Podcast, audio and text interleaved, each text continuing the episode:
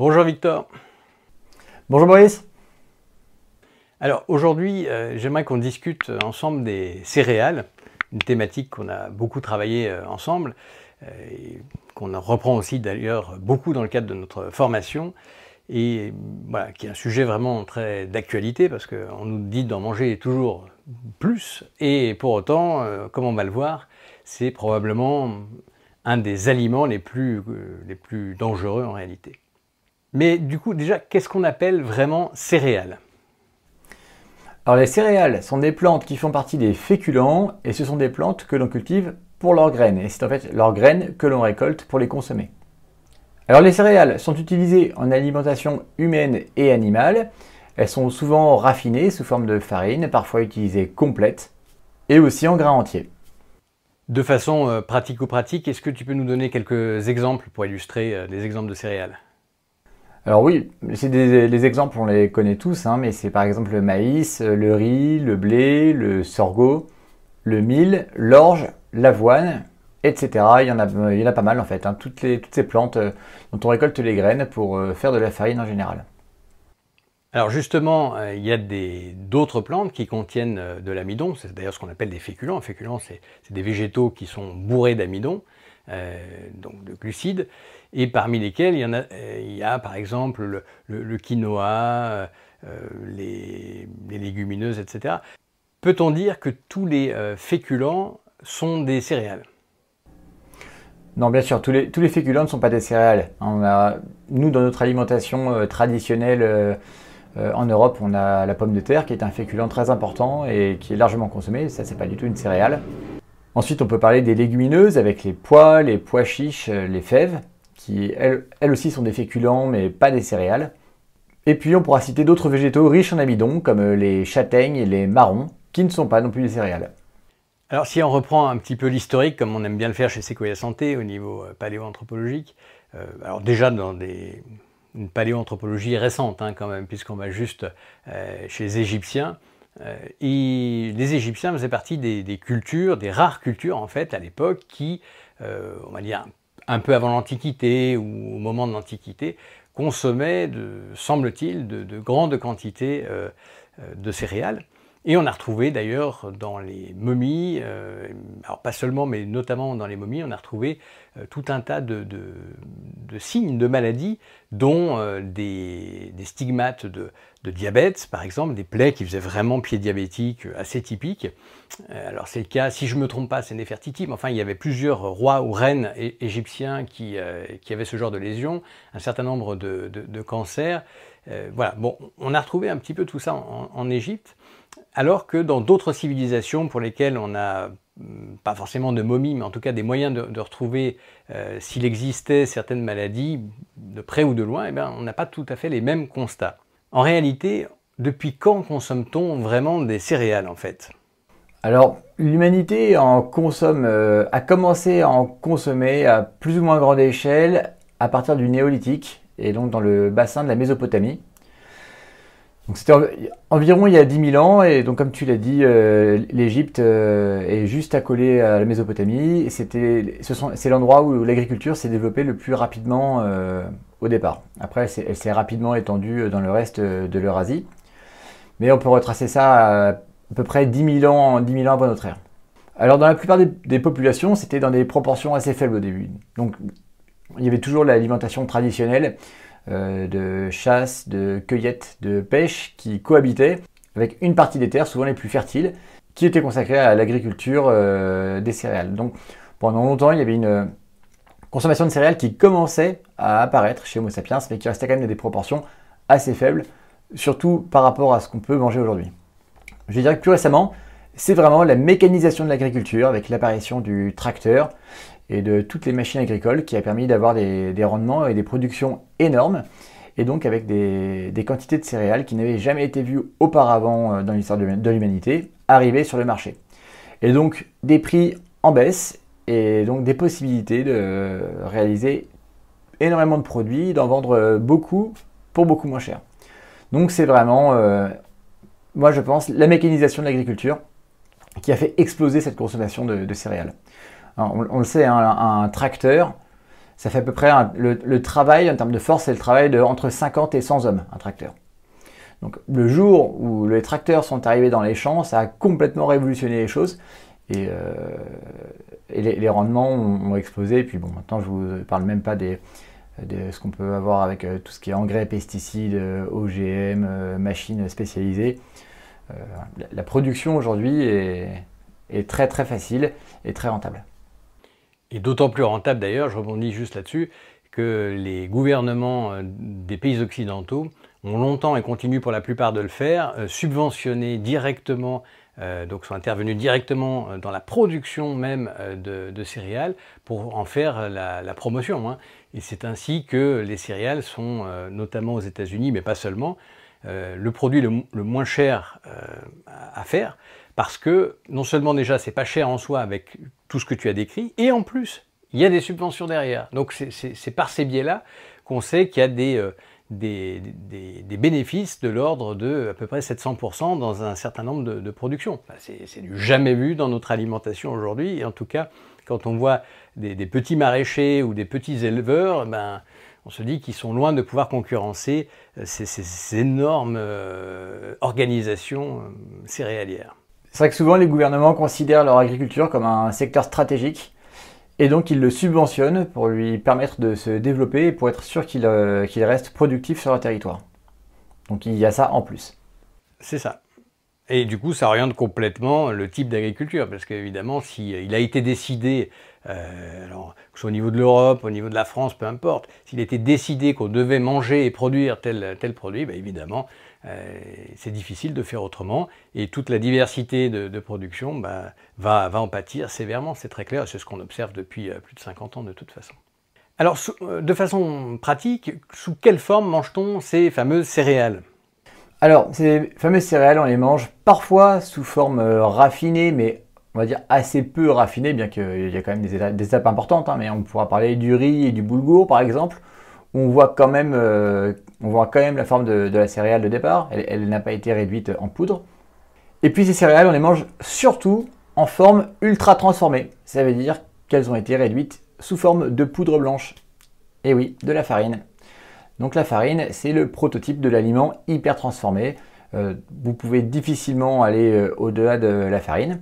Alors après, cette farine, elle peut être utilisée pour faire des choses diverses et variées. On va en citer quelques exemples. Tout d'abord euh, le pain, qui est l'aliment hyper transformé euh, le plus ancien et le plus traditionnel. Donc souvent quand on mange du pain, on a l'impression de manger quelque chose, euh, quelque chose de, vrai, de traditionnel. En fait, c'est rien de plus que de la farine qui a été réduite en poudre avec de l'eau, du levain et puis qui, a été, cuite. Donc c'est un aliment qui reste quand même très très transformé. Maintenant, on va aller un petit peu plus loin avec les semoules, les pâtes et les nouilles. Donc là, on va prendre euh, de la farine de céréales et puis on va euh, la mettre sous différentes formes euh, que l'on va pouvoir ensuite préparer à la maison pour les consommer avec des plats. Donc ça va permettre de, prendre cette farine, de la transformer en nouilles, en pâtes et puis ensuite de mettre ces nouilles et ces pâtes avec bah, par exemple de la viande ou autre chose. Donc on va pouvoir manger de la farine un peu avec n'importe quoi. Enfin, c'est le même principe que le pain d'ailleurs. Ensuite, ces farines, on peut les associer avec euh, des graisses et des sucres pour faire des viennoiseries, des gâteaux et tout un tas de barres euh, chocolatées euh, et autres choses sucrées qui rendent les enfants obèses et qui leur donnent des caries. Ces céréales, elles peuvent aussi être écrasées, cuites, caramélisées. On peut leur ajouter des sucres, des additifs, des colorants, des exhausteurs de goût pour en faire des cornflakes. Alors les cornflakes à ce titre, hein, c'est une des pires inventions de l'histoire de l'humanité. On peut, difficilement imaginer pire. Donc on prend la, céréale qui en soi est un aliment assez toxique chez Homo sapiens. Et puis euh, bah, on va faire euh, tout ce qu'on peut pour euh, la rendre la plus toxique possible et la plus addictogène possible. Donc caramélisé, sucre, colorant. Après, seule la créativité humaine trouve des limites pour ce que l'on peut faire avec les cornflakes. Et puis ensuite, les farines peuvent être utilisées dans différentes préparations industrielles. Donc par exemple pour épaissir les sauces, euh, c'est fait de manière très classique. Euh, dans les préparations à base de viande, comme les saucisses, on va mettre un petit peu de farine pour que ce soit plus gros, pour que ça fasse sécréter plus d'insuline, pour qu'on ait plus envie d'y retourner. Donc pour pas mal de viande industrielle de mauvaise qualité, souvent il y en a qui, qui ajoutent un petit peu. Donc comme vous voyez, les céréales, quand c'est sous forme de poudre, bah, après, seule l'imagination humaine est la limite de ce que l'on peut en faire. Très bien. Et visiblement, on a de l'imagination. Et pourtant, euh, ces bonnes céréales dont on nous vante les vertus, alors au début euh, pas forcément complètes, puis maintenant de plus en plus complètes, euh, il faudrait en manger énormément, la fameuse pyramide alimentaire. bon, parlons de pyramide, on a dit ce que ça, avait provoqué chez les Égyptiens. Hein.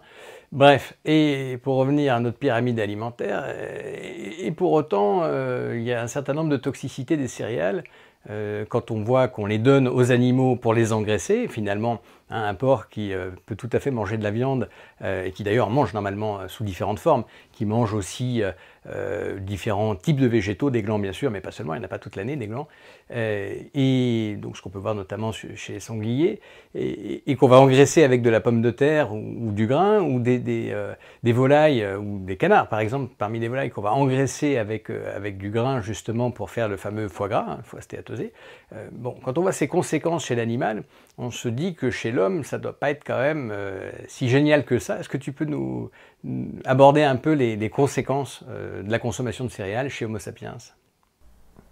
Oui, alors en général, les céréales, plus elles sont transformées et raffinées, pire sont les conséquences pour la santé humaine. Donc on va en énumérer quelques-unes. Alors tout d'abord évidemment les caries, hein. donc ce, sont des glucides qui vont coller aux dents et puis ces glucides collés aux dents, bah, ils sont transformés par euh, les bactéries de la plaque dentaire en acide qui attaque l'émail des dents.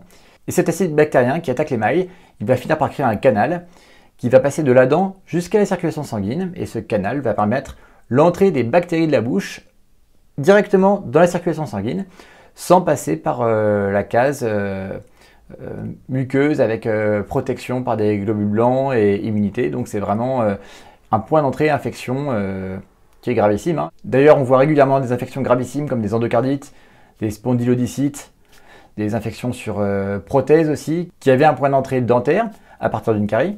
Et encore, là, on ne parle même pas des, subinfections chroniques, c'est-à-dire euh, des bactéries moins virulentes qui viennent de façon très chronique et qu'on retrouve dans le cerveau, hein, des bactéries de la gencive qu'on retrouve dans le cerveau de certains patients atteints de maladie d'Alzheimer. Hein. Non, non, là, je voulais vraiment parler des infections qui tuent, euh, qui tuent rapidement. Mais bon, c'était juste pour, pour que les choses soient très claires, hein, y a un certain nombre de ces infections qui, tuent rapidement euh, rentrent par les caries. Ensuite, on peut parler des carences en vitamines et en minéraux. Hein, les, céréales ne sont pas du tout des aliments qui sont complets à ce, niveau-là pour Homo sapiens. Donc une, une, alimentation basée sur les céréales va être extrêmement carencée. On peut également parler de la surcharge en fer. Donc pour faire euh, grandir des céréales, pour que les rendements soient importants, il faut que les sols soient riches en fer. Donc souvent dans les engrais, on peut, euh, on peut enrichir les engrais en fer pour que les céréales euh, poussent vite et bien, et elles s'en chargent de ce fer. En les consommant, ça peut faire des quantités euh, d'apports de fer très importants, avec des maladies qui peuvent être conséquences de ces apports massifs en fer. Et qui dit fer dit d'autres métaux, on peut parler du cuivre par exemple, qu'on a tendance à avoir en excès aujourd'hui parce qu'on en met massivement sur les végétaux. Les céréales ne font pas exception, au contraire, c'est même une des plantes où on en met le plus. Et le problème, c'est qu'il y a des compétitions au niveau de l'absorption avec le zinc et euh, pareil, des, compétitions au niveau de, l'utilisation. Et un des ratios intéressants, c'est le ratio cuivre sur zinc qui aujourd'hui est largement en faveur du cuivre alors qu'il devrait être à peu près de 1, de 1 pour 1. Et donc euh, voilà, c'est vraiment une source d'intoxication chronique euh, en cuivre. Ensuite, on peut parler des carences en oméga 3 et des surcharges en oméga 6. Donc, vous savez que dans, l'organisme, chez Homo sapiens, il y a normalement un équilibre qui se fait entre l'absorption de certains acides gras qu'on dit essentiels, les oméga 3 et les oméga 6, qui doivent être à peu près absorbés dans des quantités égales. Et l'alimentation moderne d'Homo sapiens a complètement déséquilibré ça. Donc les oméga 3 sont les, sont les acides gras essentiels que l'on trouve essentiellement dans les produits d'origine animale et les oméga 6 sont les acides gras essentiels que l'on trouve essentiellement dans les acides gras d'origine végétale. Et donc l'alimentation riche en céréales a énormément augmenté euh, l'absorption de, des oméga 6, qui dans le corps, elles ont un rôle pro-inflammatoire. Hein. donc euh, quand elles sont en, excès dans l'organisme, ça va entraîner différents problèmes qu'on ne va pas détailler dans cette vidéo parce qu'on en a déjà parlé dans des podcasts précédents. Mais en tout cas, c'est une des conséquences de la surconsommation de céréales. Et ensuite, cette consommation de céréales, ça va aussi entraîner une consommation de glucides importante parce que comme on l'a dit, les céréales sont des féculents et les féculents, ce sont des aliments riches en glucides. Et donc ces apports massifs de glucides dus à une alimentation riche en céréales, ça va entraîner un hyperinsulinisme. Et donc cet hyperinsulinisme, il est responsable des diverses maladies que l'on connaît, comme l'obésité abdominale qui signe aussi l'accumulation de graisse dans les viscères, hein, notamment au niveau, euh, au niveau, du foie et du pancréas, qui, sera elle-même plus tard responsable du diabète de type 2. On va parler de l'obésité aussi, du syndrome des ovaires polykystiques, de nombreux troubles endocriniens qui résultent euh, de près ou de loin de l'hyperinsulinisme. Les conséquences de l'hyperinsulinisme, elles sont, elles sont très larges. Hein. Je pense qu'on a déjà fait des, vidéos dessus pour rentrer plus en détail euh, dans le sujet. On pourra aussi citer les, cancers, l'hypertension artérielle, les maladies cardiovasculaires, les maladies neurodégénératives. La liste est longue. La liste est longue, oui. Et puis donc comme je l'avais dit tout à l'heure en, résultat de l'hyperinsulinisme, mais une des conséquences, c'est aussi le stockage de graisse corporelle et notamment abdominale avec euh, l'épidémie d'obésité que l'on constate aujourd'hui, dans laquelle les céréales ont probablement un rôle très important. Bon, bah, si vous avez toujours envie de manger des céréales, hein, après tout ça. Alors en pratique, combien euh, de céréales mange-t-on? C'est-à-dire par rapport à, alors même si on n'aime pas trop parler en, calories, en énergie, on va dire, dans notre ration alimentaire, combien est-ce que les céréales représentent au XXIe siècle? Bah, Au XXIe siècle, en Occident, on est à peu près à 45%, donc 45% euh, pour quelque chose qui normalement devrait être aux alentours de 0% chez Homo sapiens. Si on se rapporte à l'environnement dans lequel Homo sapiens euh, a été, euh, a été créé, a évolué pendant des dizaines euh, de milliers d'années. Donc euh, voilà, passage de 0% à 45% de l'alimentation. Y a-t-il des conséquences? Sans doute, à vous d'en juger. Et puis j'espère que nos explications vous ont éclairci quelques points. Oui, je pense que c'est très clair. Merci Victor pour cette mise au point. Et donc, juste pour conclure, effectivement, on nous recommande d'en manger, enfin d'avoir aujourd'hui un apport de glucides à hauteur de euh, environ 55%.